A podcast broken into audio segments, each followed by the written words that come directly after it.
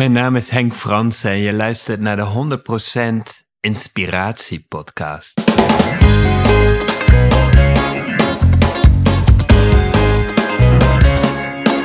Hey, wat goed dat je luistert. Hij staat weer voor je klaar. Je wekelijkse dosis inspiratie is weer daar. De allerleukste gasten geven al hun kennis prijs. Met je veel te blije host, hij praat je bij. Zijn naam is Thijs. Thijs,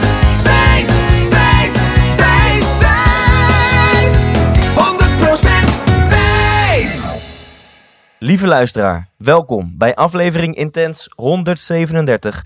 En ik heet ook een hele hoop nieuwe luisteraars welkom, want ik krijg steeds vaker via Instagram berichtjes van mensen die deze podcast hebben ontdekt. En die gaan binge luisteren. Eh, en ik zie ook dat steeds meer mensen deze podcast ontdekken via Spotify. Dus Superleuk, welkom.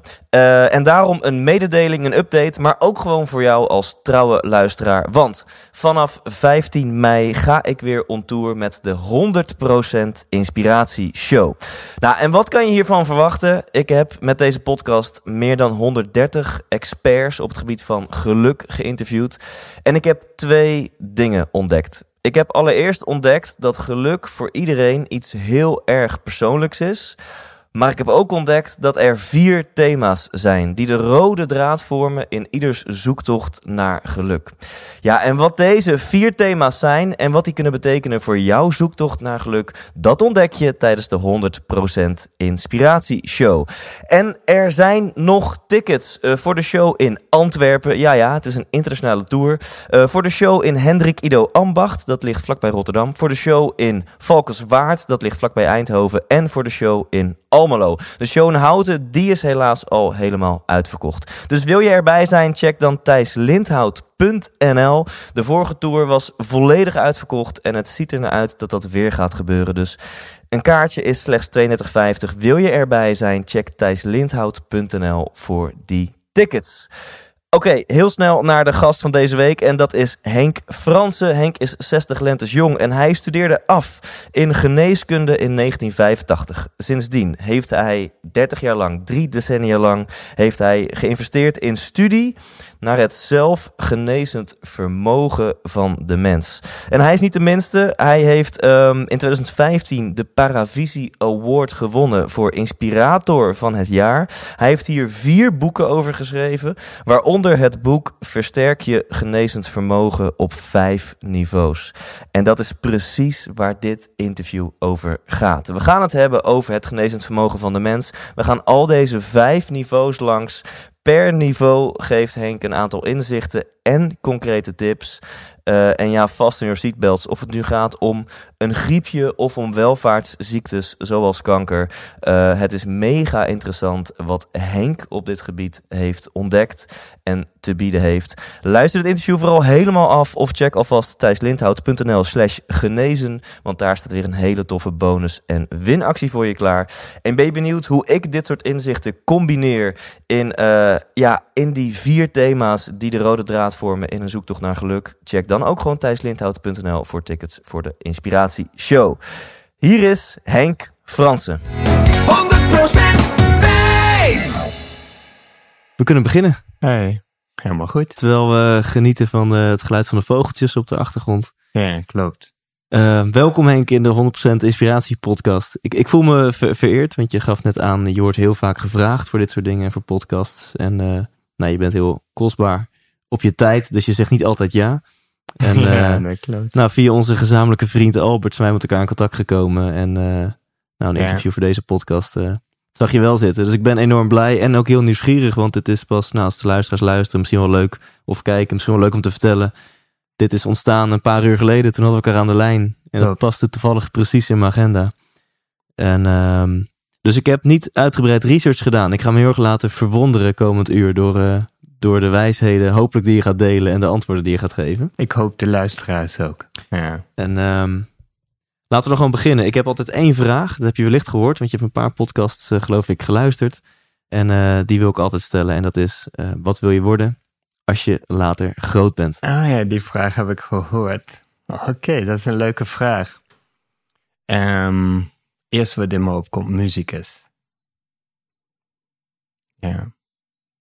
Met een bijzonder instrument? Ehm, het zo, ik voel me zo niet muzikaal. En ik heb vaker zitten denken, hey, als ik ooit nog een keer terugkom hè, in een leven, als dat Ja. bestaat, incarnatie, wil ik echt een keer als muzikus komen. En dan samen, hè, dus in een band. Mhm. En ehm, wat mijzelf in dit leven intrigeert, is ook ehm, het idee van een dirigent. Maar ik zie het leven zie ik als muziek. Hè? En ik ben arts, kunnen we misschien zo nog verder over praten. Ja. Maar het menselijk lichaam zie ik eigenlijk ook als een grote symfonie van de schepping. Als je dat van binnen zou kunnen zien, hè? elke cel, miljoenen wonderen per seconde, triljoenen cellen die. Weet je, wij kunnen vaak met z'n tweeën nog niet door een deur of samenwerken. En alles gaat over teams en bedrijven en hoe mensen nou in een team moeten samenwerken. Maar hier triljoenen cellen. Alles in de juiste afstemming. Ik noem dat, dat als je dat zou kunnen horen, is dat de symfonie van de schepping zelf. Mooi. Ja. En ehm, wat maakt dat dit jou fascineert? Dat je, als je het nog een keer over mocht doen of als je nog een keer mag leven, dat je wel muzikus zou willen worden? Ja, ik zou zo graag muzikaal zijn. En als ik muzici zie en samen zie musiceren, ik altijd iets, ik wou dat ik dat kon. Ja. En wat het dan is, het is een gevoel van ritme, in de muziek zitten en dat samen doen en improviseren lijkt me fantastisch. Ja. En als ik deze vraag, jij bent 60 lentes jong, als ik deze Ja. vraag eh, 50 jaar geleden had gesteld, kwam er toen ook iets soortgelijks uit? Nee, of zat er meteen ik- al geneeskunde in? Ja, nee, dan had ik willen worden wat ik nu, Ja. ja, wat ik nu doe. Ja. Maar ik, het voelt inderdaad een beetje 60. Ik heb nog een visie, maar die visie ligt behoorlijk vast. En daar ga ik de komende 10, 15 jaar mee verder. Maar ik zit dan te denken, hey, als, ik, als ik later groot ben, dan denk ik echt aan een nieuwe fase. Ja, Ja. mooi. Ja, ik vind het altijd leuk wat die vraag doet met mensen, want Ja. je kan hem op heel veel manieren interpreteren. Ja, ik vind het bijzonder dat je met een heel concreet ja, iets komt wat je graag nog wel zou willen realiseren.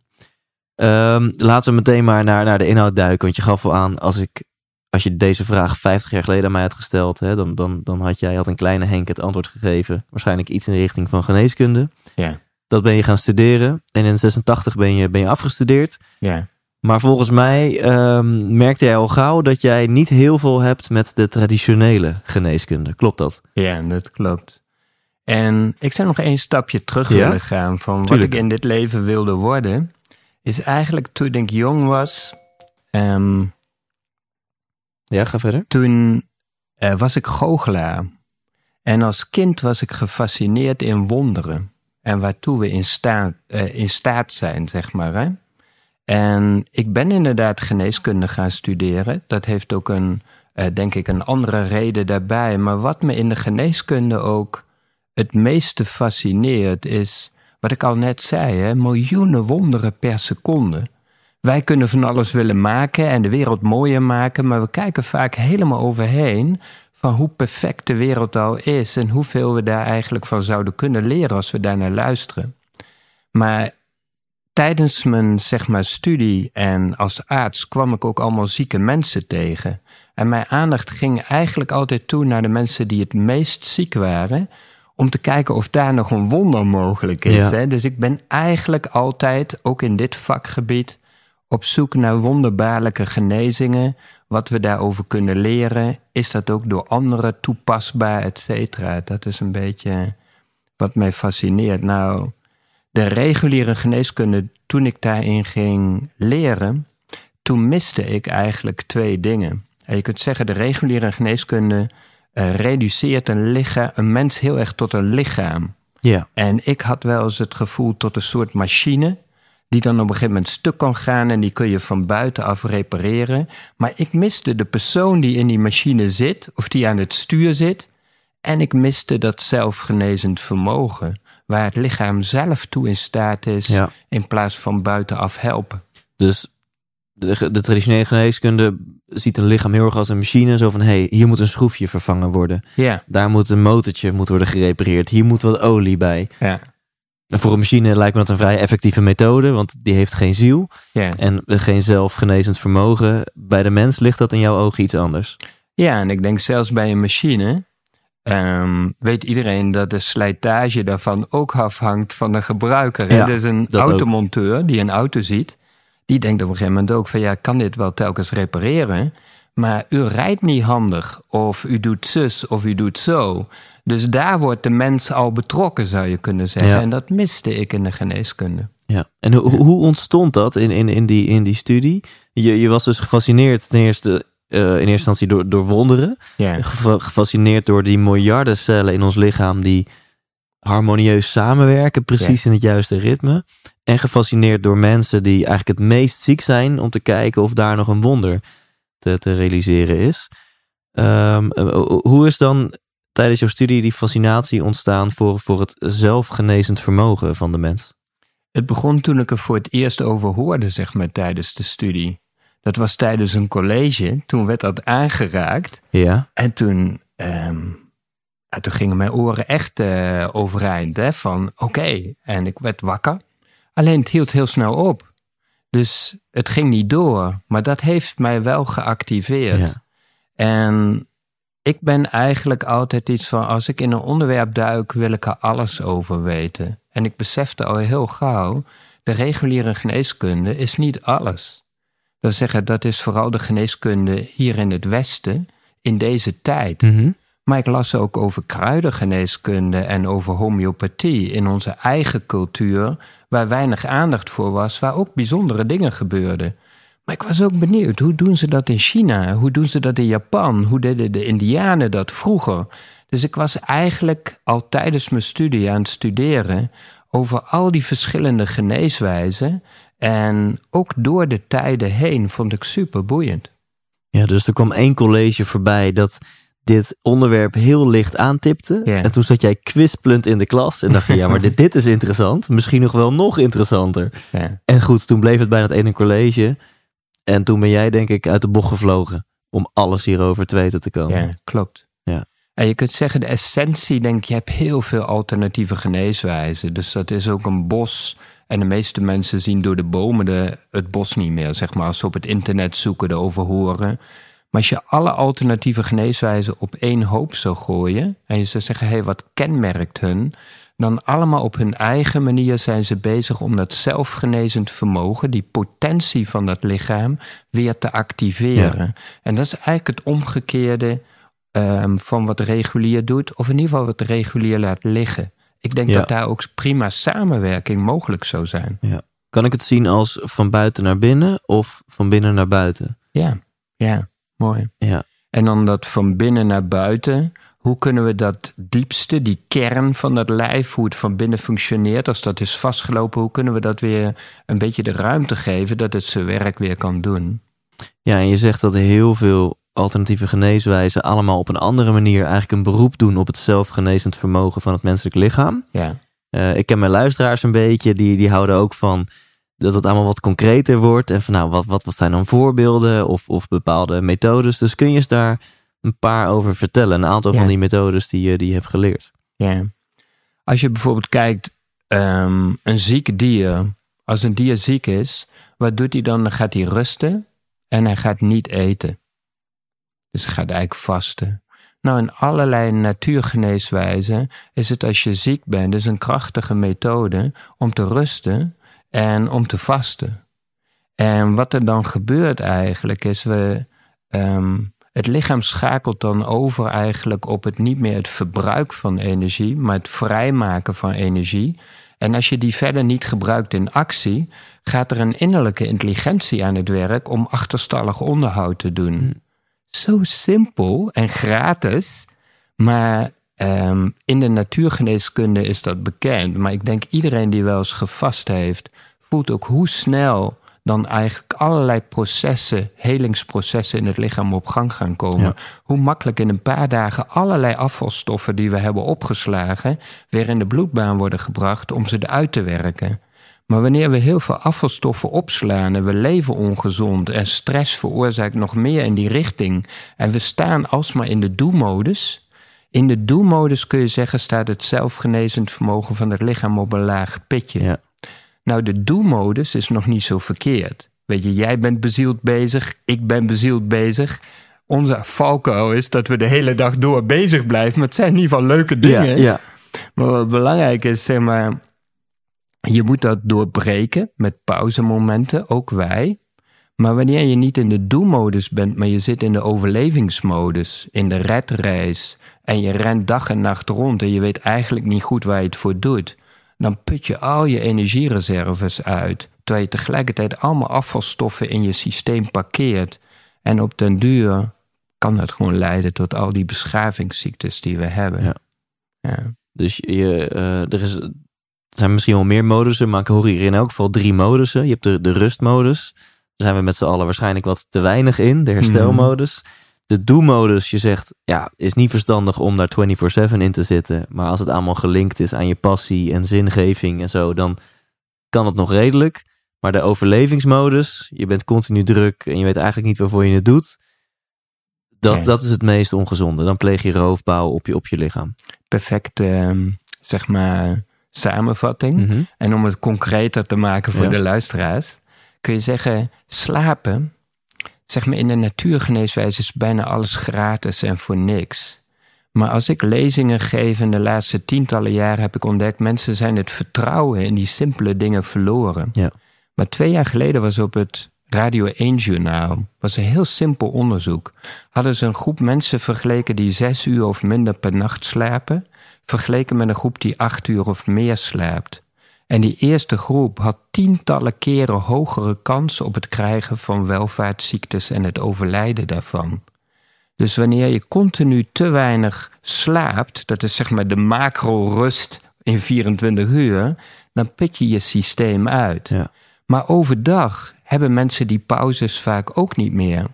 En wij hebben in onze praktijk jarenlang gewerkt met een metertje. En dan kun je 72 uur per dag kun je iemands hartslag genuanceerd uitlezen. 72 keer per dag. Te- 72, eh, je kunt 72 uur lang, drie Ja, dagen ja, lang, ja, lezen wij deze mensen uit. En dan kun je de hartslagvariabiliteit meten op afstand. Gewoon op de computer kun je dat uitlezen. Het is een heel klein apparaatje wat ze op hun huid plakken. En wat blijkt is dat de meeste mensen overdag, ook als ze in een wachtkamer zitten of denken dat ze relaxen voor de televisie of een wijntje drinken, helemaal niet in de rustmodus, in die herstelmodus staan, maar in feite nog steeds in de sympathische zenuwstelsel noemen we dat de actiestand, Ja. het gaspedaal in. En blijkt dat heel veel mensen, ook de eerste uren dat ze in slaap vallen, nog steeds dat systeem zitten zoeken naar het rempedaal om werkelijk tot rust te komen.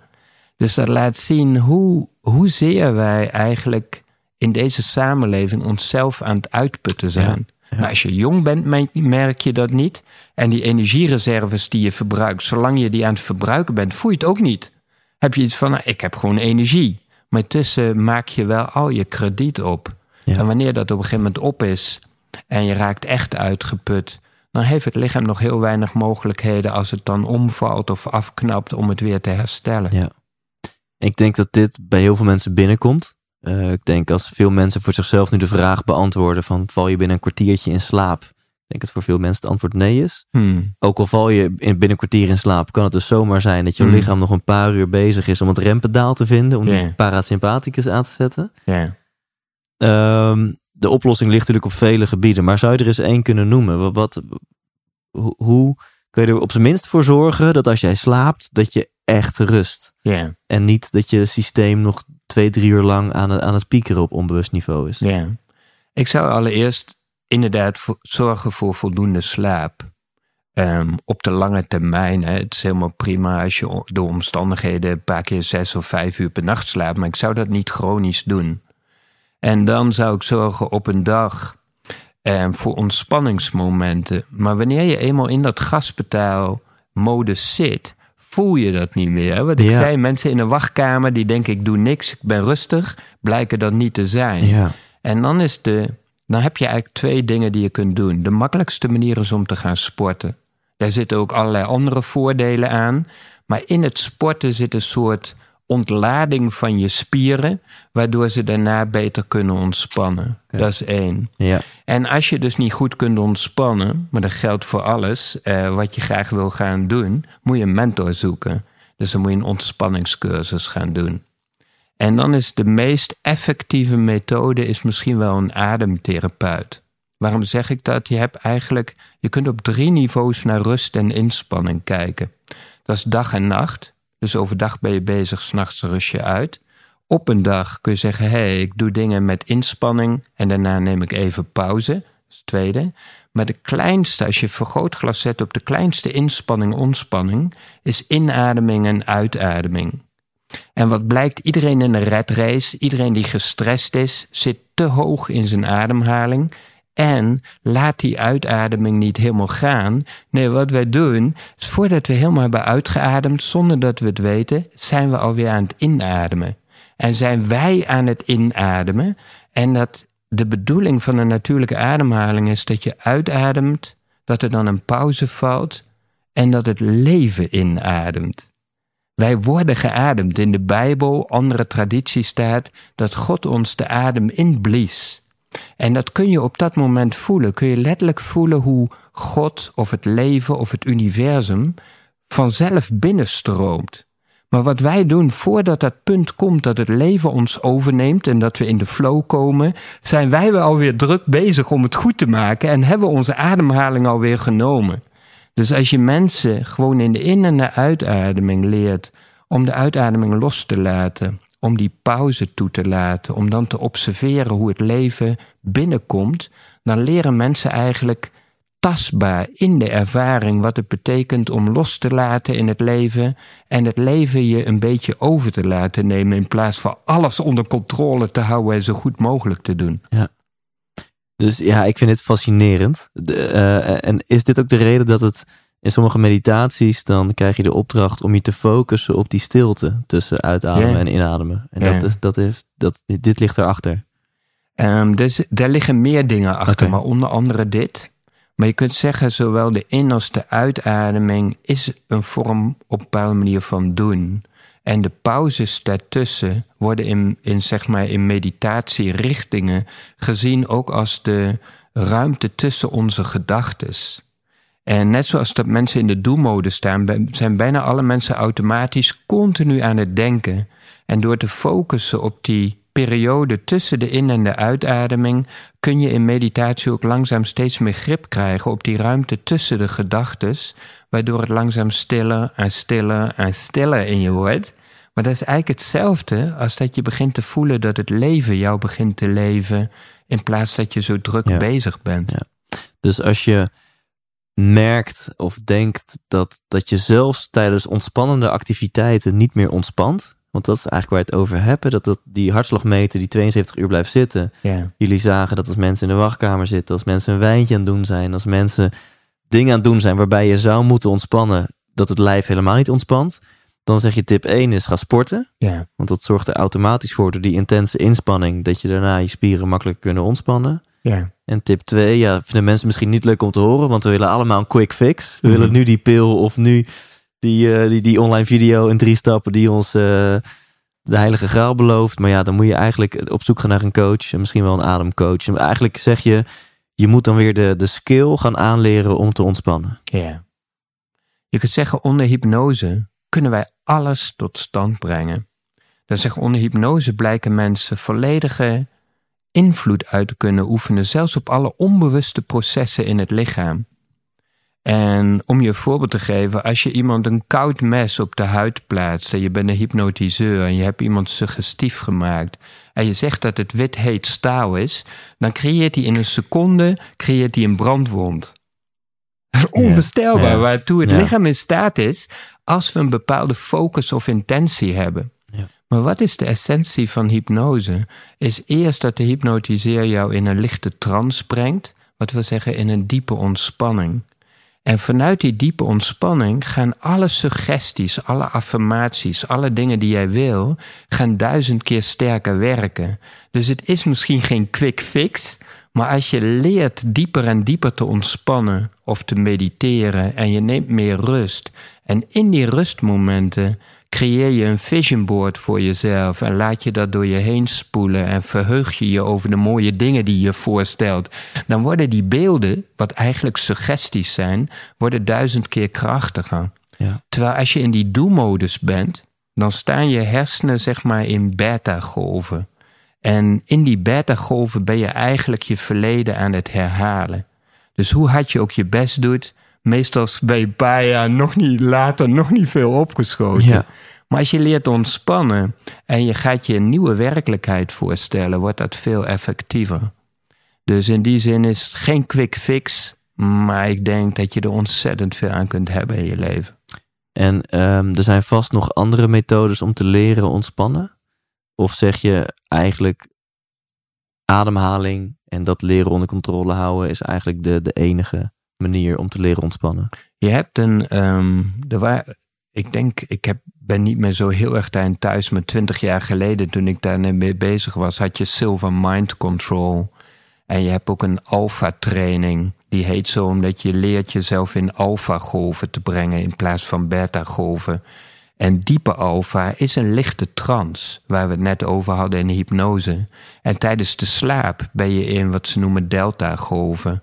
Dus ik denk als je op het internet googelt dat je tal van verschillende ontspanningstrainingen en mindful trainingen, meditatietrainingen kunt vinden die ondersteunend zijn. Ja. En in alles in mijn werk ehm, zeg ik altijd: het is helemaal niet interessant wat Henk Fransen vindt dat je moet doen of zo. Maar als ontspanning voor je resoneert, zoek op het internet naar een methode waar jij enthousiast over Ja. wordt. Want voor jou werkt mogelijk een andere training als voor mij. Maar ontspanning is van belang. Dit, dit resoneert ontzettend bij mij. Want ik heb twee jaar geleden een, een burn-out gehad. Of positief als ik ben, noem ik het een burn-out-achtige situatie. want dat labeltje, dat vind ik altijd maar een dingetje. Ja. En ik heb toevallig eh, een maand geleden bij Richard de Let heb ik een hele scan eh, laten doen. Eh dus dan gaan er elektroden door je heen en dan krijg je op het beeld te zien je hersenactiviteit, je hartactiviteit, maar ook Ja. al je organen. Nou, bij mij was alles super gezond, alles helemaal in het groen, mijn bloedwaardes ook. Behalve mijn autonome zenuwstelsel, die stond nog vol in oranje. Ja. En ik vond dat super. ik- En heel veel puzzelstukjes vielen op hun plek, want ik merkte dat ik nog in het leven vaak weinig energie heb. En dus ik, ik had best nog wat vraagtekens, dus heel veel puzzelstukjes vielen op hun plek. Maar ik vond het ook mega confronterend, want ik, ja, ik werk niet superveel. Ik denk 30, 40 uur per week. Hmm. Er zijn natuurlijk mensen die doen veel en veel meer. En nou, eigenlijk precies wat jij nu zegt, die taart werd toen in mijn gezicht geduwd. Hij zegt, ja Thijs, je, jouw lichaam kan het rempedaal niet vinden. Eh, Je werkt misschien geen 100 uur Ja. per week, maar je hebt gewoon, het lukt jou gewoon niet om echt te ontspannen. Ja. En dat, als je dat niet meet en mensen terug laat zien, kunnen ze zich dat niet voorstellen, want ze voelen het niet. Ja. Je moet het zien en dan begin je het te snappen. En dan moet iemand je helpen om een laagje dieper te zakken. Want dat kun je alleen niet vinden, anders had je dat al wel gedaan. Ja. Ja, Ja, voor mij, ik ben zo'n persoon waarbij de, de, de ja, misschien wel de wetenschappelijke confrontatie heel erg helpt. Gewoon om op zo'n beeldscherm te zien, dit is jouw lichaam en hoe het functioneert. ik denk niet dat je de enige Nee, ik zal vast niet de enige zijn. Nee. Dus, ehm, en, ehm, dus ik, ik vind het heel interessant. Ik hang aan je lip als je het hebt over eh, methodes om te leren ontspannen. Ehm, laten we teruggaan naar iets wat je, wat je een tijdje geleden zei. Eh, als een van de eerste methodes om een beroep te doen op het zelfgenezend vermogen van je lichaam noemde je vasten. Ja. Ehm, is het dan zo dat je nu iedereen die een griepje heeft zou willen adviseren om te gaan vasten? Nou, eh, zeg, als je een griep hebt, is het goed om te rusten. Weet je, wij kunnen ook als we eenmaal dat gaspedaal hebben ingetrapt en we zitten in de red race, kunnen we ook wanneer we ziek zijn onszelf niet eens de ruimte geven om even uit te zieken. Hè? Komt Maar slecht uit, dit ja, griepje. precies. We moeten verder en bla bla. Maar het mooie is, in de natuurgeneeswijze zijn de meeste van dit soort ziektes, zoals een verkoudheid en een griep, zijn eigenlijk een poging van het lichaam om dat achterstallig onderhoud te doen. Nou, wat gebeurt er als wij afvalstoffen opslaan? Er is verbranding nodig, zeg maar, om dat eruit te werken. En als we het opslaan en opslaan en opslaan, wat het lichaam dan zo nu of dan doet, die roept ons eigenlijk tot een halt, zou je kunnen zeggen. En dan kiest het bacteriën of virussen uit de omgeving om samen met die micro-organismen koorts te ontwikkelen, zodat onze stofwisseling giga omhoog gaat en dat we versneld even achterstallig onderhoud kunnen doen en de hele boel eruit kunnen branden. Nou, wat doen we dan? Dan gaan we zeggen, hé, hey, dat is lastig en we nemen niet de rust. En ik zei al, als je in de actie staat, gaan die regeneratieprocessen en die ontgifting gaan eigenlijk op nul. Dus zit je je lichaam tegen te werken. En wat we dan vaak doen, is zeggen we die bacteriën, die virus, dat is de boosdoener. Dus daar gaan we antibiotica voor gebruiken. Dus op allerlei manieren zitten we dat lichaam, wat daar juist probeert jou weer schoon te branden en weer een nieuwe start te geven, tegen te werken eigenlijk. Dit is toch al gewoon een waanzinnige paradigm shift, zeg maar. Een andere visie op een griepje. We denken met z'n allen collectief, een griepje dat is slecht en dan ben je ziek en dan moet je zo snel mogelijk overheen. En jij zegt een griepje, dat is eigenlijk fantastisch. Dat is je lichaam die even versneld in de herstelmodus komt. En die wil versneld alle afvalstoffen Ja. eruit werken. Ja. ja, en een ander aspect van zelfgenezend vermogen is jouw immuunsysteem. En jouw immuunsysteem zou je kunnen zeggen, dat zijn eigenlijk de vechters van binnen. Als je bedreigd wordt van buitenaf, bacterie, virus, dan doden ze die en werken ze die uit het lichaam. Maar ook als jij bedreigd wordt van binnenuit door schimmels of door kankercellen, er zijn immuuncellen van het immuunsysteem. Die noemen we natural killer cellen. En die zijn gemaakt om kankercellen te doden. Dus dat hebben we in ons. Maar die vechters, net als een kickbokser of een vechtsporter, die moet oefenen. Nou, hoe gaat zo'n vechtsporter oefenen? Dat doet hij door alle kinderziektes die we krijgen. Dus elke kinderziekte is eigenlijk informatie uit de buitenwereld die bij ons binnendringt.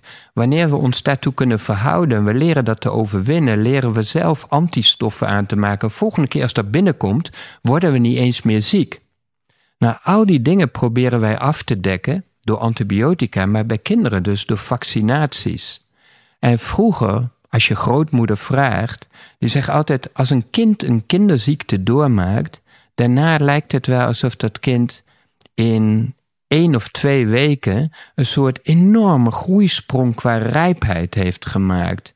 Dus met dat het immuunsysteem kan oefenen en werkelijk kan strijden op leven en dood, eh, en daarmee meer ervaren wordt en meer aan kan, ehm, vindt ook een emotioneel-geestelijke groei plaats. Maar al die dingen nemen we op dit moment weg. Ja, dus je zegt hiermee dat jij niet voor het vaccineren van Dat kinderen zei bent. ik net niet. en dat ga ik hier op je podcast ook niet zeggen, want dat is een heel Ja, maar het is zeg helemaal- maar kwetsbaar onderwerp. Maar wat ik zeg, Ja, ja, maar het is ook geen politieke Nee, podcast. dat weet hè, ik dus, ook, eh, maar ja, wat ik er wel over wil zeggen is... er zijn meerdere interessante onderzoekingen... die laten zien dat de infectieziektes enorm aan het dalen waren. Waarom? Omdat die hygiëne toenam. Eh, want veel kwam gewoon door gebrek aan hygiëne. En twee, omdat de welvaart toenam.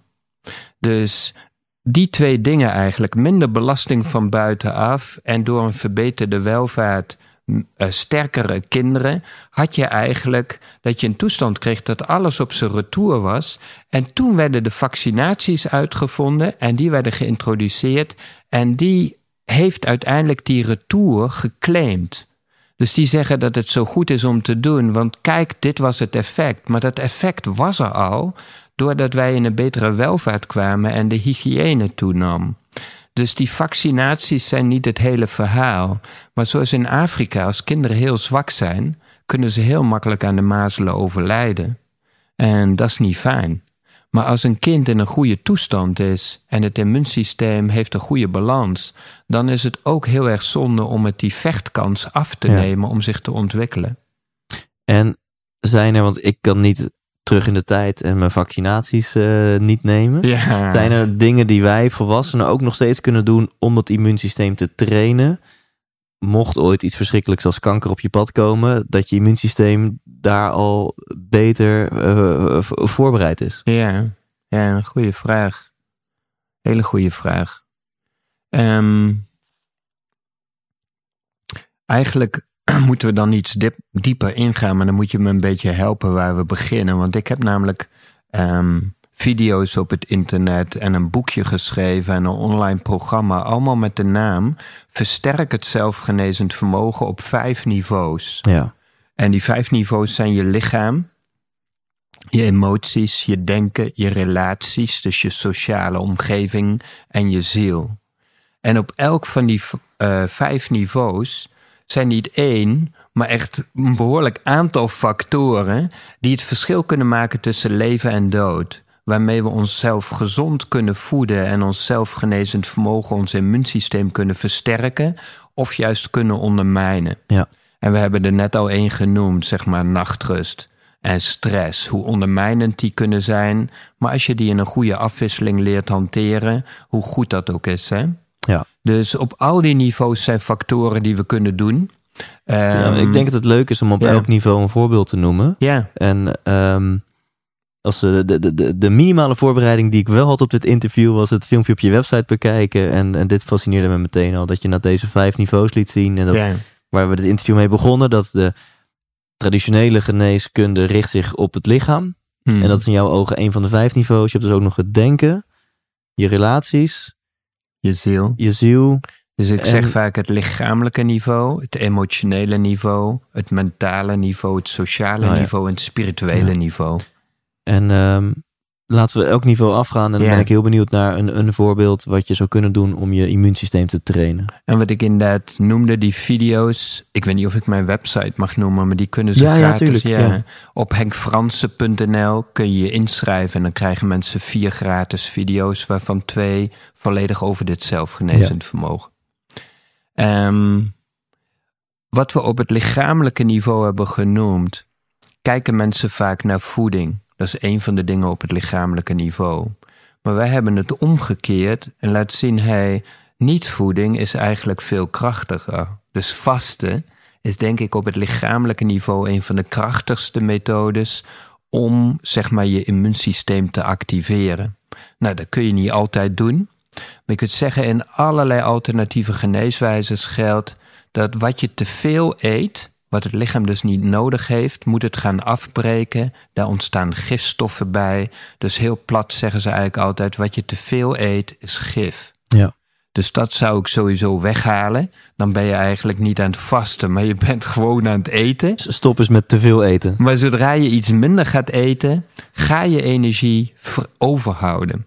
En die energie gaat het lichaam gebruiken om achterstallig onderhoud te doen. Als je helemaal niet eet, gaat dat als een trein. En wat op dit moment een beetje een trend is om intermitterend te vasten. Ja. Dus dan kun je eigenlijk gewoon blijven eten, maar je slaat één maaltijd Ja. over. Dus dat zijn, maar vasten is denk ik op dat lichamelijke niveau een hele belangrijke naast de rust die we Ja. hebben benoemd. Even voor, voor mensen voor wie dit nieuw is, intermittent fasting. Ik denk de, de, de- het, het, het instapniveau van intermittent fasting is volgens mij dat je is begint met 12 uur niet eten. Ja, wat ik vaak zeg, je slaat de avondmaaltijd over. Ja, maar dat, maar dat is denk ik voor veel mensen al level 2. Dat, dat Ja. vinden veel mensen al van wow.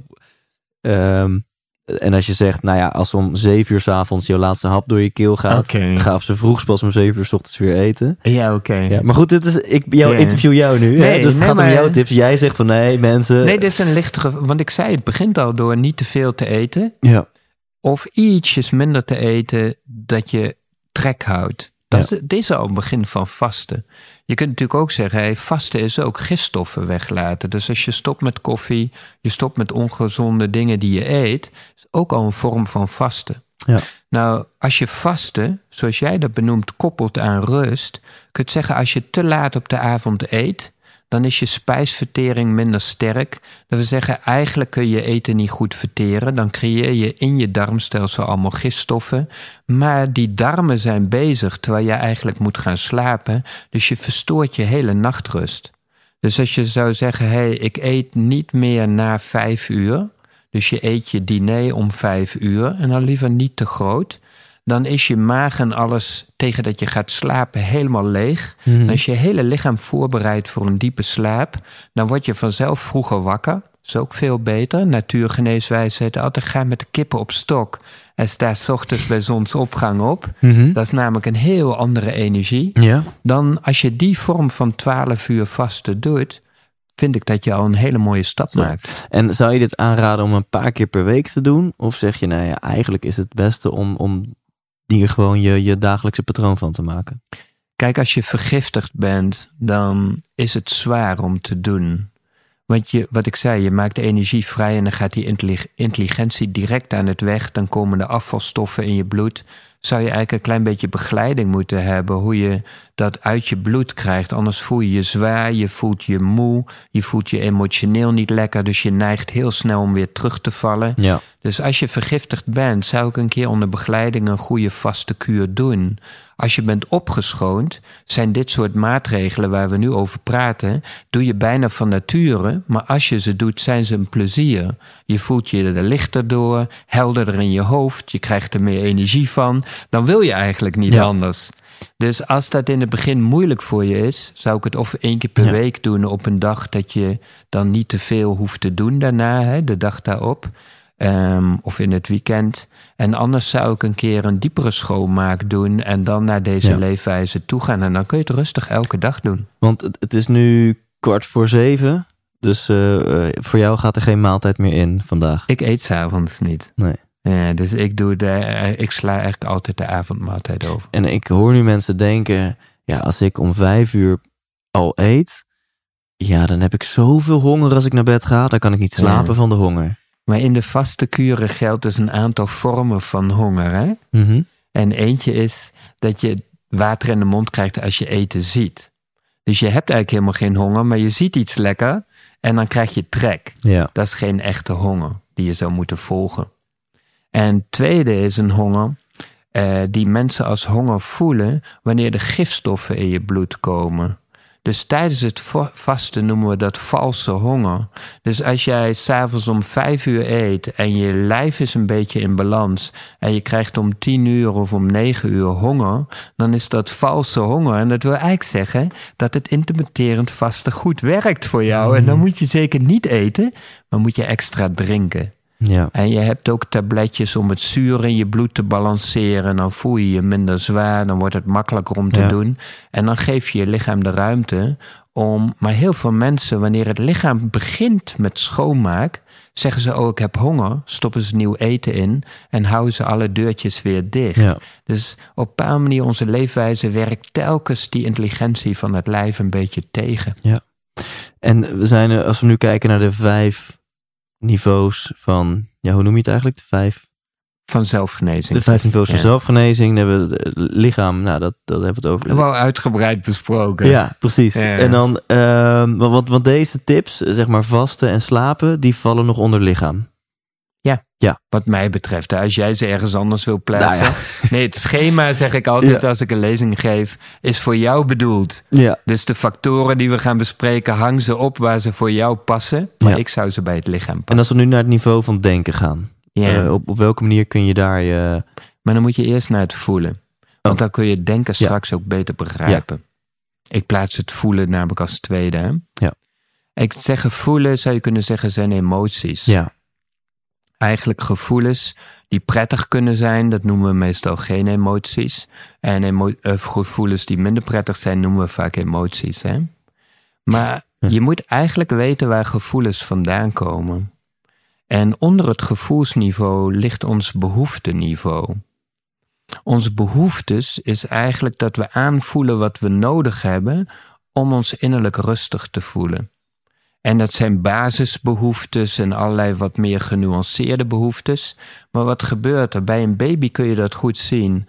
Als die bijvoorbeeld behoefte heeft aan eten en die krijgt het niet, dan begint hij te roepen. Dan laat hij zich horen.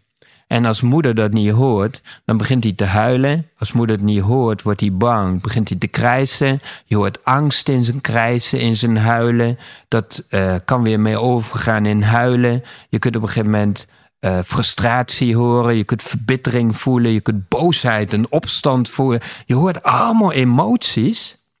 Maar die zijn eigenlijk allemaal een uitdrukking van: hé, hey, ik krijg niet wat ik nodig heb.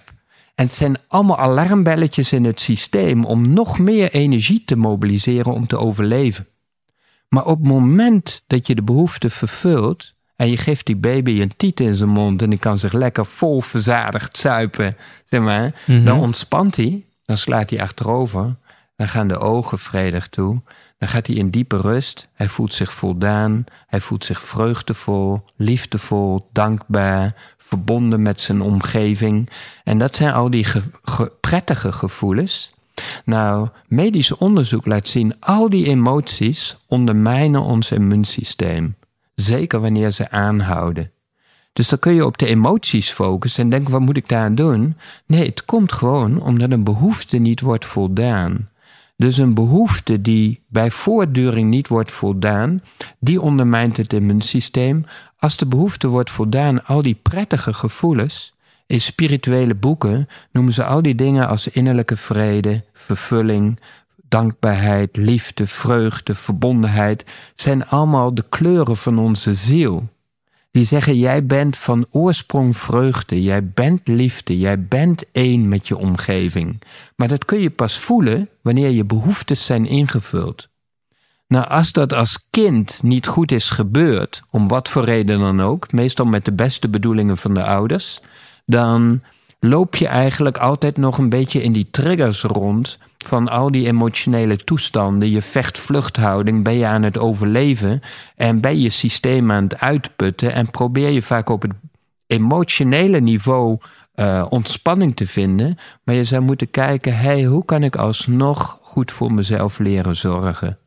Op het moment dat mensen echt voor zichzelf leren zorgen, en voelen dat ze onder alle omstandigheden het zichzelf naar de zin kunnen maken, dan kunnen ze echt beginnen te ontspannen en dan krijgen ze echt het gevoel: hé, hey, het leven is eigenlijk best wel leuk. Dan ontstaat er vertrouwen. Het is eigenlijk best wel goed. Nou, er zijn allemaal spirituele boeken die zeggen: het hele universum steunt jou. Ja, fuck you, denken deze mensen. Uh, weet je, dat is helemaal niet waar. Want dat is niet hun ervaring. Ja. Maar wanneer je goed voor jezelf leert zorgen, ga je steeds meer ervaren dat dingen mee beginnen te zitten en dat het universum inderdaad ondersteunend is. En als er iets mist, dat je dat van binnen voelt en dat je daar iets aan kunt doen. En als je dat doet, krijg je die prettige gevoelens. En medisch onderzoek laat zien, die boosten het immuunsysteem. En dat is eigenlijk wie we diep van binnen, van nature zijn. Niet wat we hoeven te doen, maar wat we ervaren als we goed zorgen voor onze behoeftes. En, en, en wat houdt dat in jou? Uh, wat houdt het wat jou betreft in? Goed voor jezelf zorgen. Dat is toch een beetje opletten, wat heb ik nodig? En op het moment dat je emoties krijgt, je voelt je boos of gefrustreerd of verdrietig, weet je, al die signalen die je van je lichaam krijgt, er mist iets, dat je zelf zo slim bent om te zeggen, hé hey, Henk, wat mis je, jongen? En kan ik iets voor jou doen? En dat je goed voor jezelf begint te zorgen en antwoord begint te geven op de signalen die je dan krijgt.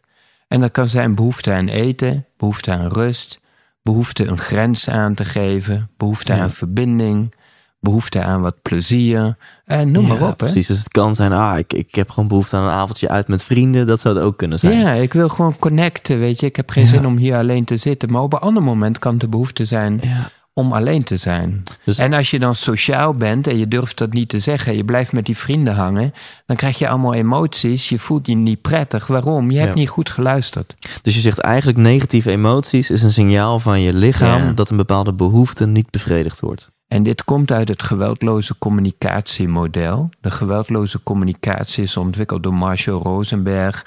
En een van is letterlijk wat jij zei: emoties zijn signalen naar een behoefte die niet is ingevuld. En dus iets om naar te luisteren. Ja. Want dan kun je je weer prettig voelen en dan kom je weer meer in flow. Want in al die emoties en al die zeg maar spanningen kun je eigenlijk niet een overvloedig leven creëren. Ja. Dus denk even een stapje verder dan alleen maar de emotie op de oppervlakte. Is dat woede, frustratie, verdriet, boosheid, angst?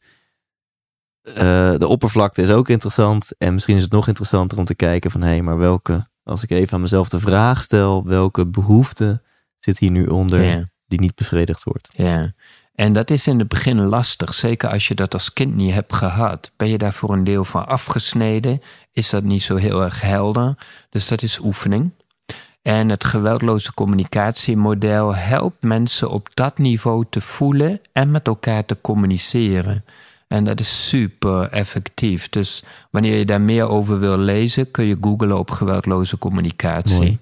En wanneer je echt geen leuke jeugd hebt gehad en er zit veel spanning in je systeem, moet je net als bij dat vasten, moet je gewoon een therapeut zoeken. Ja. ja. Lichaam, voelen, ja. dan gaan we naar denken. Ja.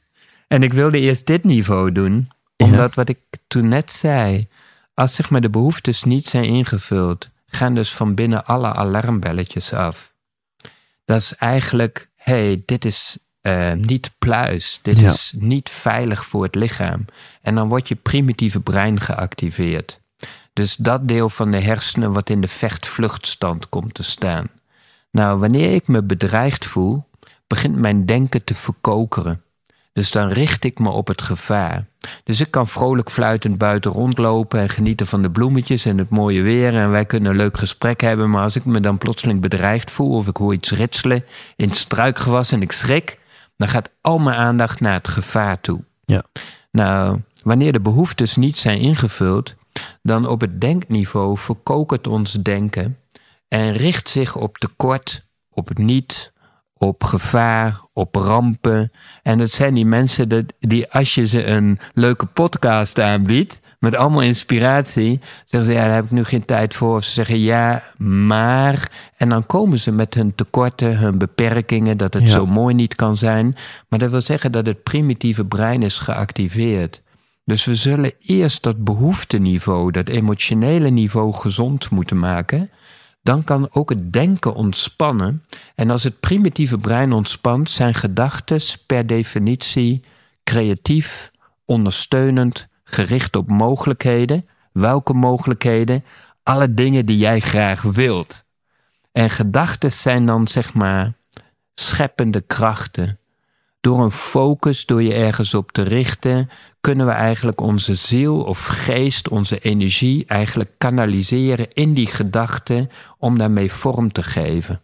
Dus gedachten zijn eigenlijk scheppende krachten die we heel makkelijk kunnen toepassen wanneer we op dat behoefteniveau innerlijke rust vinden. Ja. En zoiets als stress, zit dat op het ehm voelen niveau, dat je stress als emotie ziet? Of zit stress op het denkniveau, dat je, Je aan het ze- piekeren bent? Je ziet ze op alle niveaus weerspiegeld. Dus als het behoefteniveau niet is ingevuld, zit de stress daar. Maar je ziet hem ook op het denkniveau in de zin dan van dat verkokerde en Ja. krampachtige en beperkte denken. Maar je ziet hem ook op het niveau van het lichaam in de vorm van spanning. Want het lichaam voelt zich niet veilig. En je ziet het ook in de relaties, want zo iemand creëert bepaalde relaties met conflicten, met wrijvingen, met tekort. Met jij moet dit voor mij doen, zonder duidelijk te zijn wat precies en zonder voor zichzelf te kunnen zorgen. Dus je ziet het gereflecteerd in het hele leven. En hoe minder goed mensen hun behoeftes kunnen invullen, hoe minder goed ze hun diepere verlangens kunnen voelen. En de verlangens hebben met ons spirituele niveau te maken, onze hartsverlangens. Dus je ziet het op alle niveaus. Elke spanning zie je op elk niveau telkens weer terug. Ja. Dus als je op voelniveau je behoeftes goed bevredigt, dan is de kans groot dat je op denkniveau positiever denkt, meer in mogelijkheden denkt. Absoluut. Zijn er ook dingen specifiek die je op denkniveau kan doen om je zelfgenezend vermogen Ja. te stimuleren? Ja, ik denk, we noemden het toen straks heel kort. Een gedachte, we hebben zo'n spreekwoord, ehm, een beeld zegt meer dan duizend woorden. Hè? Ja. En een gedachte is een paar woorden. Dus, maar gedachten die jou aanspreken, daar kun je beter beelden van maken. Hm, Dus ja. jij zou eens in je leven kunnen kijken, hey, welke dingen fascineren mij nou echt? Welke dingen vind ik echt interessant? Welke gedachten vind ik boeiend? En daar beelden bij te zoeken en een moodboard te maken of een vision board. Al die plaatjes op een stuk karton te plakken. Dan heb je eigenlijk een deel van je hersenen wat jij super interessant vindt. Ja. En daar zou ik vervolgens dan wat meer tijd voor vrij gaan maken in je leven. Want de mensen die zeg maar niet lekker in hun vel zitten, gaan vaak steeds meer bezig met de dingen die niet leuk zijn. En op deze manier kun je een beetje een tegenwicht creëren en je denken gebruiken in een positieve richting. Ja. Want je gedachten scheppen door aandacht, tijd en energie. Dus als je weet wat je fijne gedachten vindt, zul je op de een of andere manier. Ik heb op mijn site, dat heet een online challenge. En daar help ik mensen gewoon de gedachten die ze echt leuk vinden, in een week echt een soort, eh, noem het, er een turbo op te zetten. Zodat je in een week kunt ervaren hoe je door middel van één gedachte de kwaliteit van je leven in één week, maar zeven dagen, naar een hoger plan kunt tillen. Dat is een van jouw online programma's die je Ja, aanbiedt. het is een, het is een online challenge. Is voor een week 49, 50. Ja. En dan leer je je trilling te verhogen door middel van je mooiste gedachtes. En iedereen, de meeste luisteraars zullen wel hebben gehoord, als je een bepaalde trilling uitzendt, krijg je ook diezelfde trilling terug. Dus je begint dan ook meer en meer van dat soort dingen in je leven aan te Ja. trekken. En ehm, er mag reclame gemaakt worden in deze podcast. Dus als mensen dat willen, kunnen ze gaan naar henkfransen.nl Ja, en dat downloaden en dat kopen.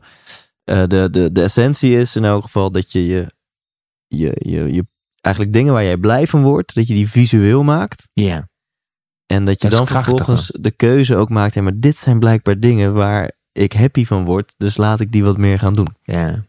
En als we even terugkomen op het begin, dat je wanneer je daarmee bezig bent, vooral ontspant. Want als je te veel vanuit kramp doet en vanuit oh, oh, oh, en dit wil ik zo graag, dan blokkeer je het. Dan heb je die beta-golven, hè? Je moet naar die alfa-golven. Als je in ontspanning met deze gedachten bezig bent, krijgen ze een bepaalde magische aantrekkingkracht. Mooi. Ja, We hebben nog twee niveaus te gaan. ja. denk doen we dat in deze podcast of een volgende? Nou, we- we- dat kunnen we sowieso in deze behandelen. En ik denk dat er nog genoeg diepgang eh, Ja, eh, ligt om, om nog een keer een 2.0 te doen. Heel goed. Ehm, dus ja, als het aan mij ligt, dan gaan we ze nog behandelen. Ja, sociale niveau. Op al deze niveaus, want dat is belangrijk in mijn werk als arts, het moet ook een beetje onderbouwd zijn. Dus Ja. daar heb ik ook overal onderbouwing, wetenschappelijk onderzoek bij. En, blij. en het is fascinerend hoe op al deze niveaus ook regulier bewijsonderzoek, onderbouwing is. Ja. Hè? Maar op het sociale niveau zeg ik altijd, hebben we eigenlijk helemaal geen onderzoek of wetenschappelijk onderzoek nodig. Als je bedenkt dat in gevangenissen eenzame opsluiting wordt gebruikt als een marteling. Dus dat laat zien dat op het sociale niveau hebben we elkaar nodig. En wanneer je er te veel alleen voor staat, of het gevoel, ik denk dat niemand er echt alleen voor staat, maar veel mensen hebben dat gevoel, Ja. dan is dat eigenlijk een marteling. En het activeert het primitieve brein. Er alleen voor staan alleen is al extra stress. Dus verbinding, dingen samen doen, eh, tijd en energie stoppen in de paar waardevolle contacten die je hebt. En de contacten die minder fijn zijn, gewoon minder energie geven. Niet, niet weerstand, weerstand werkt niet. Niet proberen van af te komen, gewoon minder energie Precies, in geen exitgesprekken gaan voeren. No, alsjeblieft niet. Oké, oké, mooi. Gewoon Dit- geen gesprekken voeren. Dat is veel beter. ja, gewoon kan geen niet energie altijd, insteken. maar je Ja. snapt wat ik bedoel. Ja. Hè? Maar vooral meer energie in de- paar waardevolle contacten die je hebt. Ja. En vooral niet te veel dingen alleen doen. Dingen meer samen doen. Maakt, ehm, maakt een groot verschil.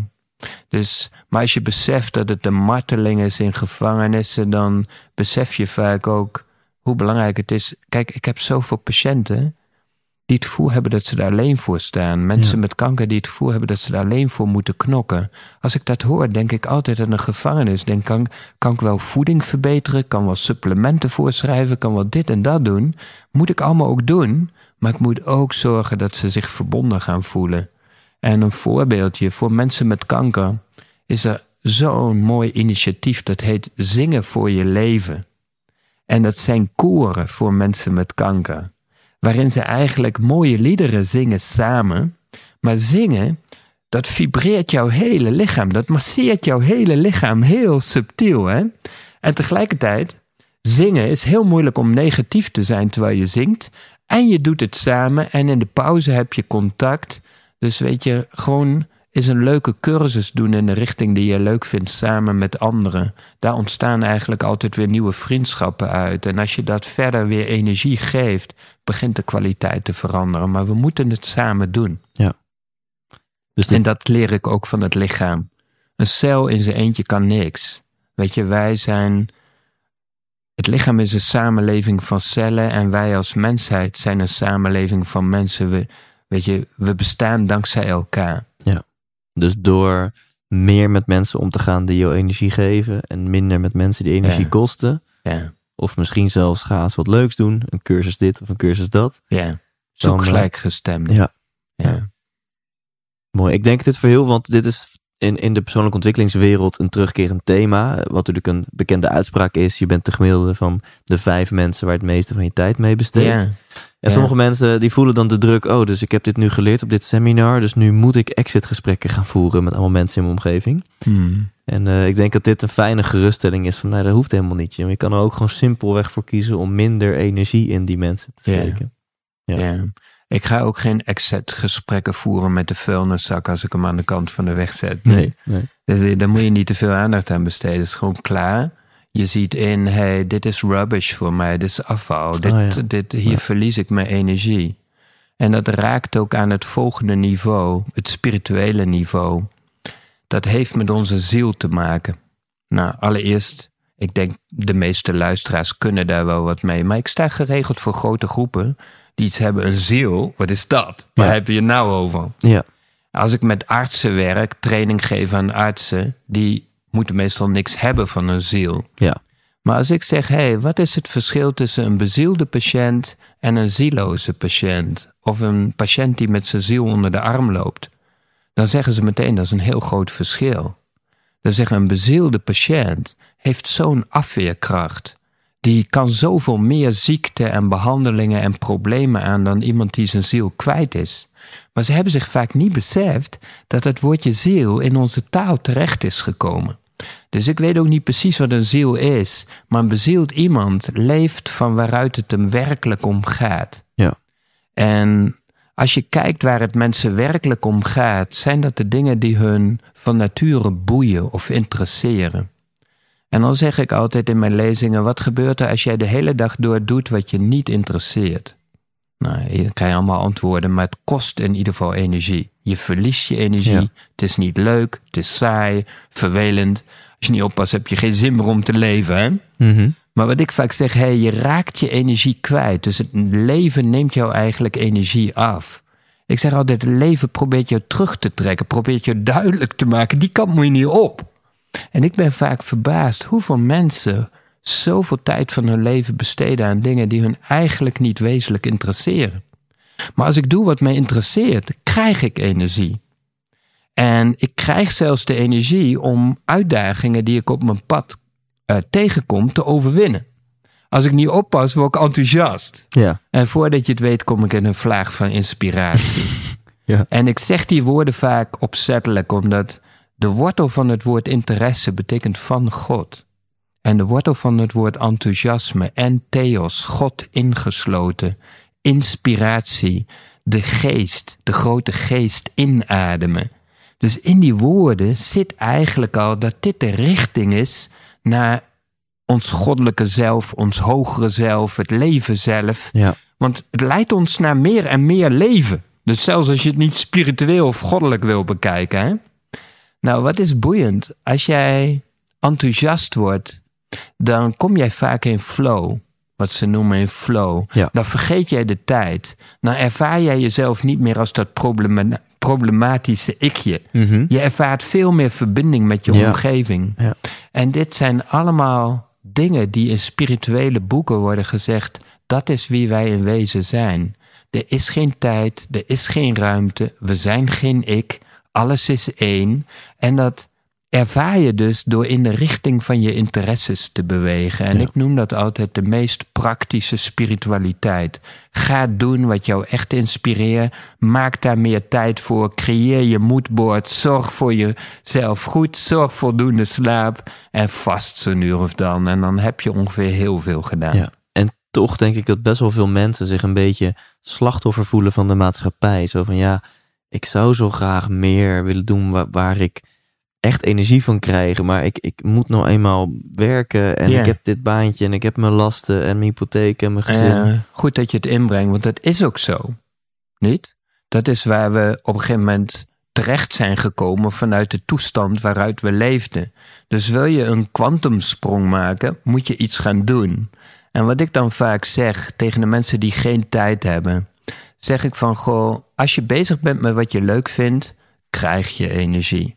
Dus ik stel voor, en ik weet het is een beetje, het is een beetje paradoxaal, omdat ik in het begin zei, je moet voldoende slapen. Ja, Maar ik zeg nu, sta één uur en een kwartier eerder op op een dag. En wees dat uur en dat kwartier bezig met die passie, met die interesse, met wat je boeit, wat je werkelijk leuk vindt. Als je dat een maand doet, 30 keer 1 uur en een kwartier is 40 uur. Dus iedereen kan zo simpel een volledige werkweek vrijmaken per maand om bezig te zijn met zijn leuke plannetjes. Als we dat doen, en hoef, weet je, ook al doe je wat minder dan dit, dan kun je zo snel langzaam een shift in je leven gaan maken. Want je kunt je leven niet 1, 2, 3 omkeren. Nee. Je kunt ook niet plotseling stoppen met wat je hebt gecreëerd en waar je soms in vastzit. Maar je kunt altijd een uur eerder opstaan en beginnen.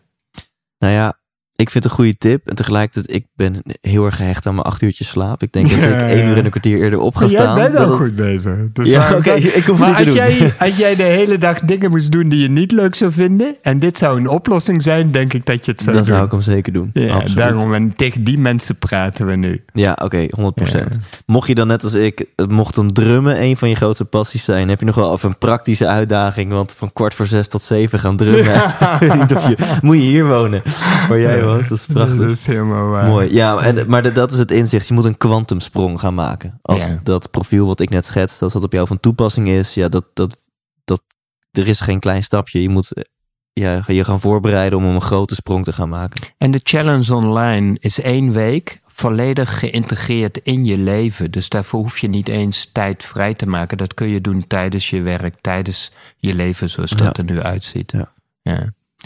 Fantastisch om zo die vijf eh, dingen door te lopen. Ja, we hebben nog even tijd. Oh, oké. Ja. Ja. het is ook leuk om met jou te praten, want het eh, voelt zo heen en weer. Anders stel ik op prijs, anders wordt het alleen maar zenden. Ja. Heerlijk, ja. En ik, ik vind het alleen maar leuk om eh, door beperkte voorbereiding extra te laten verwonderen tijdens het, het gesprek. Hmm. Ehm, mag ik nog een paar vragen Ja. aan je stellen? Zeker. Want je noemde al een paar keer de patiënten waarmee ik werk. Mensen met, met kanker waarmee jij werkt. Kun je daar eens wat over vertellen? Wat je met die mensen eh, eh, doet? Zijn het mensen die volledig kiezen voor een alternatieve geneeswijze? Of zijn het mensen die chemo hebben en on the side, Ja. zeg maar, ook met jou aan de slag gaan? En wat doe je dan met ze? Eigenlijk kun je zeggen, ik heb 30 jaar ervaring in het werken, zeg maar, op een alternatieve manier met mensen met kanker als arts. Ja. Dus dat is bijzonder. En de laatste jaren, ik heb zoveel van deze mensen geleerd over dat zelfgenezend vermogen. Dus ehm, de laatste jaren open ik het ook steeds meer naar preventie. En zeg ik tegen mensen: hey, alles wat ik van mensen met kanker heb geleerd over deze vijf niveaus is waardevol voor iedereen. Kan iedereen zijn voordeel mee doen. Maar als ik kijk naar mensen met kanker, dat is een eindpunt van iets wat eigenlijk heel ver uit de hand is gelopen. Dus daar komt alles nauwer en daar moet alles scherper worden neergezet dan wanneer je aan de preventieve kant werkt. Aan de preventieve kant kun je met één of twee tips, als je die echt in je leven integreert, kun je echt stappen vooruit maken. Maar bij kanker moet je eigenlijk per persoon kijken hoe zit het op die vijf niveaus bij deze persoon. Maar wat ik al zei, op al die niveaus heb je heel veel factoren. Die kun je niet allemaal doen. We kunnen niet twintig dingen gaan aanpassen in ons leven. Dus we moeten op die vijf niveaus gaan zoeken naar de twee, drie, vier belangrijkste bij een cliënt. En die moeten we zo goed mogelijk aanpakken. Dus die 30 jaar ervaring die ik heb in de alternatieve geneeswijze heeft mijn rugzak enorm gevuld. Om en die diagnosescan te maken van wat is hier, waar, waar, waar plaatsen we hier nou de vinger op de zere plek? Wat zijn de belangrijkste gaten? En wat zijn dan de beste behandelingen die bij deze persoon passen om Ja. toe te passen? En dan kun je zeggen, vasten is ongelooflijk krachtig. Maar daarvoor heb je energie nodig. En als je te ziek bent, Ja. dan is vasten zelfs gevaarlijk om te doen. Of het moet heel afgestemd onder begeleiding gebeuren. Dus wij hebben hele milde vasting, vastprogramma's, Ja. vaste kuren, die, waarbij we vasten eigenlijk op alle vijfde niveaus. Dus we gaan eigenlijk op detoxen op het niveau van het lichaam, de emoties, het denken, de relaties en de ziel. En dat doen we heel individueel afgestemd. En voor mij is dat sociale niveau waar we kort over hebben gesproken, zeg maar die steun die we nodig hebben, is voor mij het meest onderschatte niveau van zelfgenezing. Er is bijvoorbeeld een ehm, goed onderzoek uit Amerika, waarin ze een groep mensen met kanker hebben vergeleken die in een supportgroep zitten, vergeleken met een groep mensen met kanker die er alleen voor staan. En die mensen in de supportgroep hadden een 100% hogere overlevingskans. Dus die hadden twee keer zoveel kans om te overleven, of leefden twee keer zo lang. Zo lang. Giga. Zo. Maar ik zeg ook vaak, als jij in je eentje je auto wil aanduwen, omdat het motortje niet goed draait, dat is super zwaar. Mag blij zijn als het lukt. Maar als je met zes vrienden die auto aandrukt, weet je, is makkelijk, is leuk. Kun je grappen maken onderwijl. En ik heb supportgroepen waarin ik mensen in een week of acht, door één keer in de week op de juiste manier bij elkaar samen te komen, in flow breng. In de zin dat ze zeggen: hé, hey, mijn leven is nog nooit zo lekker gegaan. In acht weken. En ik heb zeg maar voor mensen met kanker ook een jaarprogramma. Waarin we dus uh, die detox op alle niveaus uitvoeren, heel intensief. Maar daaronder ligt een supportprogramma waarin ze gedurende een jaar op een inspirerende manier met elkaar aan de slag gaan. En dat, dat geeft. Ik ben vorig jaar met een patiëntengroep naar India geweest voor een kuur in de Ayurveda, daar de Indiase geneeskunde. Daar heb ik 21 dagen dat supportprogramma gedaan. We leven nu denk ongeveer acht, negen maanden later. Die groep bruist nog steeds verder op de connecties die daar zijn gemaakt. Dus die support is ook een heel belangrijke, zeg maar, onderdeel in mijn programma's. Die overal ter wereld mist. Ook in de duurste Amerikaanse klinieken, waar je allemaal extreem dure behandelingen krijgt, werk ik bijna alleen met moeder natuur, bijna gratis methodes en met deze support. Ja. En Kun je wat resultaten delen? Ja, die kan ik delen. En dat is eigenlijk enorm afhankelijk van de persoon. Dat wil zeggen, wij kunnen de beste trainingsprogramma's samenstellen voor een bepaalde sport. Maar of iemand uiteindelijk een gouden medaille wint, heeft heel veel te maken met de commitment en het talent van de sporter en het moment waarmee je ermee begint. Dus van een heleboel factoren afhankelijk van die persoon zelf. Maar een van de belangrijkste, in ieder geval bij spontane genezing, dus de mensen die, die wonderbaarlijke genezingen doormaken, is hun congruentie en hun commitment. En die kun je stimuleren. En zeker in het sportprogramma kun je die activeren. Maar die is heel persoonsafhankelijk. En kan ik zeggen, de beste resultaten boek ik niet maar boek de patiënt die die commitment in zichzelf kan vinden. Want die kun je niet te veel doen, want dan wordt het weer dat doen en dat vechten, vluchten. Die je, ik zeg ook wel eens, als je een rijpe appel hebt, hoef ik maar een duwtje tegen die boom te geven en dan valt hij naar beneden. Maar het is niet mijn verdienste. Die appel was rijp. En dat zie je ook bij mensen met kanker. Mensen met kanker is niet makkelijk om van te genezen. Maar als je een bepaalde rijping hebt en ik kan helpen om dat laatste stuk nog wat versneld te rijpen, zie je soms hele mooie dingen gebeuren. Terwijl als je dezelfde dingen doet bij een andere patiënt, zie je dat het niet lukt. Dus dat is het eerlijke verhaal. Ja, eigenlijk. Eh, ik hoor ik hierin twee dingen. Allereerst eh, een soort van disclaimer. Dat je zegt van hé, hey, ik kan niks beloven. Want het is heel erg ook afhankelijk van de persoon en, en van, van heel veel uh, andere factoren. Maar, maar, zeg je ook, uh, uh, is het bijvoorbeeld wel eens gelukt om iemand die vanuit de, de medische wereld een levensverwachting heeft gekregen van x aantal maanden of jaren, om zo'n persoon helemaal volledig te genezen? Ja, daar zijn tal van voorbeelden van. Alleen ik zou de credit heel graag bij die methode willen laten, bij die persoon, en niet bij mijn methode. Ja.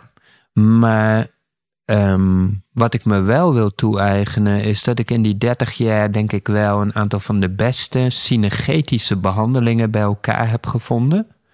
En dat ik er ontzettend goed in ben om mensen um, te inspireren, wakker te maken, hun geloof terug te geven in de innerlijke mogelijkheid van binnen, waardoor die commitment makkelijker toegankelijk wordt voor mensen. Want iemand kan het niet zien zitten, maar wanneer we bepaalde omstandigheden veranderen en we kunnen mensen bepaalde dingen laten ervaren en zien, kan het zomaar zijn dat dat commitment en dat vertrouwen in die persoon wel wakker wordt. Dus ik draag mijn steentje daaraan bij. Ja. Maar ik denk dat de grootste krediet bij de persoon en het leven zelf ligt. En als we eerlijk zijn, geldt dat voor elke succescoach. Die kan veel minder doen dan dat hij vaak claimt. En je zult ook zien als die honderd leerlingen heeft, die doen het niet allemaal even Nee, goed. Zo afhankelijk van die rijpe leerlingen die binnenstappen. Ja. ja. Ehm, aan het einde van dit gesprek ma- mag ik nog eh, eh, in elk geval een tweetal persoonlijke vragen stellen. Ja, zeker. Eén, eh, om het bij dit onderwerp te houden. Stel, jij zal nu zelf kanker krijgen. Wat zou dan jouw, jouw aanpak zijn? Goeie vraag. Zo gaaf hoe jij. ehm, stel ik echt op prijs. Omdat het raakt aan een paar dingen. Ik denk dat niemand van tevoren weet hoe die zou reageren. Dus ook al zeg ik, ik denk dat ik geen chemo zou nemen.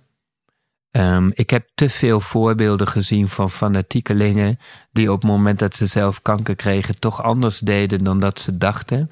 Ik heb ook voorbeelden gezien van oncologen die alternatief helemaal belachelijk vonden en iedere patiënt afraden. Maar op het moment dat ze zelf kanker kregen, toch alternatief zijn gaan oriënteren en echt dingen zijn gaan doen. Dus ik moet een slag om de arm houden dat ik niet met zekerheid weet wat ik zal doen. Maar ik denk dat ik. ehm, eigenlijk denk ik dat ik niet zo heel veel aan mijn leefwijze zou veranderen, omdat door mijn werk met mensen met kanker, en dat weten weinig mensen, ehm, sta ik heel vaak stil bij. Kijk, bij hun gebeurt het bijna allemaal zonder dat ze het hadden verwacht. En we doen vaak als het gebeurt van, ho, hoe kan mij dat nou overkomen? Maar in het Westen krijgt één op de drie mensen kanker. En steeds jonger. Dus zo gek is het niet als het gebeurt. In Amerika is het al bijna één op de twee mannen. Zo. Dus door mijn werk denk ik heel vaak: wat zou ik doen als ik kanker krijg? En ik gebruik deze vraag om mijn leven aan te scherpen. Om daar waar ik aanklooi, daar waar ik doe alsof ik het eeuwige leven heb, daar waar ik mijn tijd verdoe, daar waar ik bezig met, met dingen die er niet toe doen, gebruik ik deze vraag telkens om te kijken: hé, hey, ehm, hoe kan ik mijn leven aanscherpen in de zin van dat ik meer leef? En ik leef natuurlijk. Dus ik zou misschien bepaalde natuurlijke behandelingen gaan doen die ik nu natuurlijk niet doe. Maar veel van de dingen die ik genoemd heb zijn onderdeel van natuurlijke behandelingen. Dus natuurlijke leefwijze en natuurlijke behandeling. Misschien dat je er nog een tandje bij kunt zetten. Maar ik zou denk ik nog een heleboel video's snel gaan maken die ik nog graag wil delen met de wereld. Ja. Dat zou ik zeker gaan doen. Ja. Maar ik zou niet te veel focussen op die ziekte. En voor mijn gevoel zou ik het zeker niet gaan bestrijden. En zeker niet met gif of zo. Ja. Dat is voor mij een van de meest vreemde dingen die we zijn gaan doen. In mijn boek beschrijf ik ergens dat ik, ehm, toen ik klein was, kwam ik thuis omdat ik op school had geleerd, op school had ik iets gehoord over dat dokters in de middeleeuwen bloedzuigers gebruikten om ernstig zieke mensen beter te maken. En dan stopten ze mensen in een voetenbadje met bloedzuigers. En als dat niet genoeg was, dat weg, van dan deden ze ook nog aderlatingen. En ik, ik, ik snapte daar niks van. Dus ik was helemaal als kind helemaal verbaasd. En ik ging naar mijn moeder en ik zei: "Ma- Mama, hoe is het mogelijk dat, dat, dat dokters dit toen deden? Ja. dat, dat patiënten dit lieten doen? En toen zei mijn moeder: Ach, jongen, in die tijd wisten ze niet beter.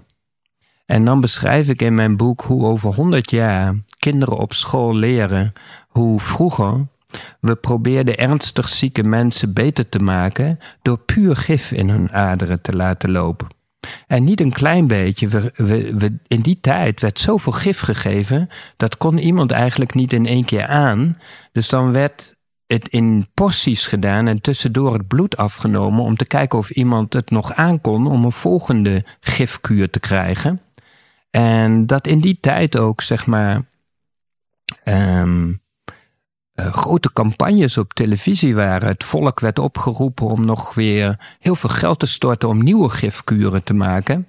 En dat die kinderen dan helemaal verward naar huis gaan en zeggen: Mama, hoe is het mogelijk dat ze dat honderd jaar geleden deden? Uh, weet je, want die kinderen ja maar juffrouw, weet je, gebeurde dat dan in kelders of zo? Nee, zei de juffrouw, dat gebeurde gewoon in openbare ziekenhuizen door mensen in witte jassen die daar speciaal voor geleerd hadden. En al deze campagnes ook, dat was normaal in die tijd. En dat de moeders dan ook zullen zeggen van ja, in die tijd wisten ze niet beter. En dat we meer zijn gaan kiezen voor natuurlijke maatregelen. En om het zelfgenezend vermogen te activeren en het niet zo ver te laten komen. En ik denk ook, uh, op dit moment is moeder aarde ook een beetje ziek. En die, weet je, de aarde beeft en rilt ook onder wat wij haar allemaal aandoen. Hè? Maar als ik zou bedenken dat ik een leuke oplossing heb bedacht en dat we eigenlijk hele grote spuiten moeten creëren die we in de aardkorst spuiten, om allemaal gif in de aarde te spuiten om maar beter te maken. Het is, kijk, we leven in een soort massahypnose, want we zijn erin opgegroeid. En het zijn autoriteiten die zeggen dat we dat moesten doen. En we hebben, zijn opgevoed met: hé, hey, de dokter heeft daarvoor geleerd en dat moet je doen. Als je er goed over nadenkt, zijn we wel hele vreemde dingen aan het doen in niet alleen in de geneeskunde, maar hoe we de aarde uitputten, hoe we oorlog voeren, hoe we vanuit economische belangen miljoenen mensen om het leven brengen. Um, het is heel extreem en het is goed om ze nu of dan stil te staan en proberen je los te maken van je cultuur en net te doen alsof je van een andere planeet kijkt en denkt: wat is dit wel? Is dit wel? Moet ik dit geloven? Is dit wel normaal wat we hier doen? En ik ren erin mee. Zou ik er niet iets uit terug moeten stappen en zeggen: moet ik hier niet iets aan veranderen? Ja. Mooi, die analogie met de natuur. Twee podcasts eh, geleden, die heten ook Wat we kunnen leren van de wetten van de natuur. Ik zag hem staan vanmiddag. Ik was meteen geboeid. dat dacht ik wel, ja. En interessante uh, uh, beeldvorming als je zegt, als ik nu een injectienaald in de aarde zet en uh, wat ik veel miljoenen liters gif in de bodem spuit. Dan zou iedereen ook denken, waar ben je mee bezig? Ja. En, um... maar intussen het radioactieve materiaal stoppen we erin weg alsof het dan is opgelost. Ja. Dus het is niet alleen in de geneeskunde. Het is, ik zie, ik heb vrienden in de olieindustrie, ik heb vrienden in de verzekeringswereld. Uh, ik ken een aantal militairen op hoog niveau. En overal zien we eigenlijk dezezelfde vervreemding en het verwijderd zijn van eigenlijk de simpele waarheden van het leven en hoe we met elkaar om zouden moeten gaan om een gezond en gelukkig leven te hebben. Ja. dan een mooi linkje naar mijn laatste vraag over met elkaar omgaande gesproken. Um, het antwoord wat je net gaf, je, je, weet niet wat je zou doen, maar je denkt dat je niet zou gaan voor, voor chemotherapie. Hmm. Uh, dit is natuurlijk een onderwerp wat super gevoelig ligt. Ja. En uh, daarom zou jij denk ik niet ook in deze podcast gaan stellen dat jij vindt dat, uh, dat de alternatieve geneeswijze of de vijf stappen die we net Zeker doornamen, niet. dat dat altijd beter en verstandiger is dan chemo. Nee, daarom zei ik dat ik, maar mensen hebben mijn verhaal ook gehoord. Kijk, dat was ik nog vergeten toe te voegen bij toen jij vroeg hoe werk jij met patiënten. Ja. En je kunt zeggen, ik sluit en niet alleen bij patiënten, ik sluit altijd aan bij de mensen in mijn omgeving. Ja. Uh, wat ik al zei, eerder in de podcast eigenlijk helemaal niet interessant wat Henk Fransen allemaal vindt. Het is interessant wat jou tot leven brengt, ja. waar jouw verlangen, jouw bezieling, jouw goede gevoel naartoe gaat. En zo benader ik ook patiënten. Dus ik zal altijd kijken, hé, hey, wat is voor jou van belang? En ik steun mensen die alleen regulier gaan, die alleen chemotherapie gebruiken. Ik steun patiënten die kiezen voor een combinatie van beide. Ik kies voor patiënten die alleen voor alternatief gaan. Nadat ik met hun echt heb gespaard, ken je alle mogelijkheden? Heb je alles goed afgewogen? Ja. En ik schetste net een beeld. Maar dat is al gaande in deze tijd. Dat we over honderd jaar wel verbaasd zullen zijn over wat we nu hebben gedaan. Ja. Maar die tijd is al aan het veranderen en we zijn ons nu al aan het verbazen over wat we vijf jaar geleden in de oncologie deden. Ja. Dus dat is ook oh. gaande en ik sprak alleen voor mezelf. Ja, precies. Ja, ja dus dat 100%. Dat, uh, dat begrijp ik ook. Um, maar omdat het zo'n gevoelig onderwerp is, zal jij ongetwijfeld ook regelmatig shit over je heen krijgen. Mensen met een mening, misschien instanties met een mening. En, en hoe ga jij daar zelf mee om? Zeker omdat je natuurlijk ook zelf op dat niveau van, van emoties wil je fit blijven. Ja. Eh, dus dus, dus hoe, hoe ga je daarmee om? Ik krijg heel weinig shit om mij heen, omdat ik aansluit. Dus ook mijn Hmm. website gaat eigenlijk telkens over regulier en alternatief combineren. Oké. Maar per patiënt kijken wat is hier de beste optie. En de slagzin overal op mijn website in de header is: ik sta voor één geneeskunde die het beste uit alle geneeswijzen verenigt en dat ten dienste van de patiënt. Nou heb je natuurlijk altijd een paar extreme instanties, ook zoals de Vereniging tegen Kwakzalverij, die altijd met modder gaan gooien. Maar ik moet zeggen, ik ben heel gevoelig voor kritiek, omdat ik, ik heb een hoge ethische standaard. Dus ik kan daar s'nachts wakker van liggen. Maar van die artikelen lig ik niet wakker. Mooi. Omdat als je ze leest, ze zijn zo niet wetenschappelijk. Het is zo met modder gooien dat ik denk iedereen Dat, dat, met dat, een normale hersenhelft, die trapt daar niet in. Ja. Maar ik sta altijd open voor feedback en om mijn werkwijze te verbeteren. Dus in die zin hou ik ook van tegengas. Ja. En zo heb ik me ook ontwikkeld. Maar alleen modder gooien, dat laat ik langs me heen gaan. En dan focus ik me, zoals ik iedereen aanraad, gewoon op de dingen die ik graag wil delen met de wereld. Het is eigenlijk ironisch natuurlijk dat de, de Vereniging van Kwakzalverij met eh, statements, komt, statements komt die niet wetenschappelijk onderbouwd zijn. Ja, want dat zeggen ze overal, maar als je hun artikelen leest, Ja. Maar iets anders, hè? Kijk, zij schrijven nauwelijks over regulier. Maar een paar jaar geleden, staat ook in mijn boek, is een groot wetenschappelijk onderzoek gepubliceerd in een vooraanstaand medisch tijdschrift. En dat laat zien dat 49% van de reguliere meest gebruikte behandelingen, 1800 meest gebruikte behandelingen en medicijnen, is niet dubbelblind bewezen. En dat is de definitie van kwakzalverij voor de Vereniging tegen Kwakzalverij. Dus ze zouden eigenlijk tegen de helft van de reguliere geneeskunde en behandelingen van leer moeten trekken. Maar ze focussen zich alleen op een aantal alternatieven. Maar wat we van in deze podcast hebben gezien is dingen zoals voeding, nachtrust, stress, sociale interacties, primitieve brein. Er zijn honderden studies op PubMed, wetenschappelijke onderbouwing. Dit zijn reguliere aandachtsgebieden Ja. van onderzoek Ja. met tal van bewijs van de waarde hiervan.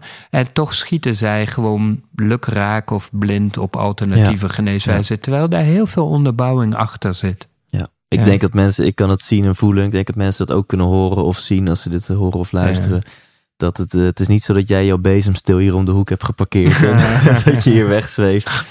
Ehm, en eh, je hebt niet voor niks vier boeken geschreven. Als mensen daar ehm, meer over willen lezen, kunnen ze naar je website gaan. Ik vind het ook leuk om thijslindhout.nl slash genezen aan te maken. Ja, En laten we anders straks even bespreken of we daar een toffe winactie of iets dergelijks aan kunnen koppelen. En dan horen mensen in de outro van deze aflevering waarom ze naar thijslindhout.nl slash genezen moeten gaan. gaaf. Heb je nog een laatste eh, wijsheid, inzicht wat jij wil delen met de luisteraar? Ja, hoe leuk het is wat we zeiden om met gelijkgestemde inspiratie, eh, inspiratiemensen om te gaan. Ik heb van de korte tijd dat ik jou heb leren kennen, dit interview, de manier waarop jij vragen stelt, maar ook hoe jouw bezieling weer afspat van waar jij mee bezig bent, heb ik iets dat wens ik iedereen toe. Focus je aandacht en schenk je energie aan de meest inspirerende contacten, meest inspirerende gebieden van je leven. En laat dat groeien. Ja, Mooi, ja. dankjewel. Heel leuk je te hebben. Ja, wederzijds. Box. Wijs, Thanks, thanks, thanks voor het luisteren naar deze aflevering. Eh, ja, die winactie. thijslindhout.nl slash genezen. Eh, blijf even hangen en dan eh, neem ik met je door wat je daar allemaal kunt winnen. En wat je daar sowieso als gratis bonus kunt krijgen. Wat je kunt winnen, twee keer het programma. ter waarde van 49 euro een online challenge. Waarin je gaat leren wat de invloed van je gedachten en je emoties is op je lichaam. Hoe dat aan de ene kant destructief kan zijn. En uiteraard ga je in deze week, in deze online challenge die een week duurt, ga je leren hoe je je gevoelens en je gedachten juist kunt inzetten om dat zelfgenezend vermogen van jouw lichaam aan te spreken. Ter waarde van 49 euro en twee daarvan kun je dus gewoon winnen door jouw e-mailadres achter te laten op thijslindhout.nl slash genezen. Ja, en welke bonus krijg je dan? Want misschien denk je, nou Thijs, ik ben iemand die mogelijk nooit wint. Dat is niet waar, je kan zomaar winnen bij deze podcast. Maar sowieso als bonus krijg je een video waarin uh, Henk twee Oosterse oefeningen met je doorneemt. Uh, voor, ook voor het aanspreken van het zelfgenezend vermogen van jouw lichaam.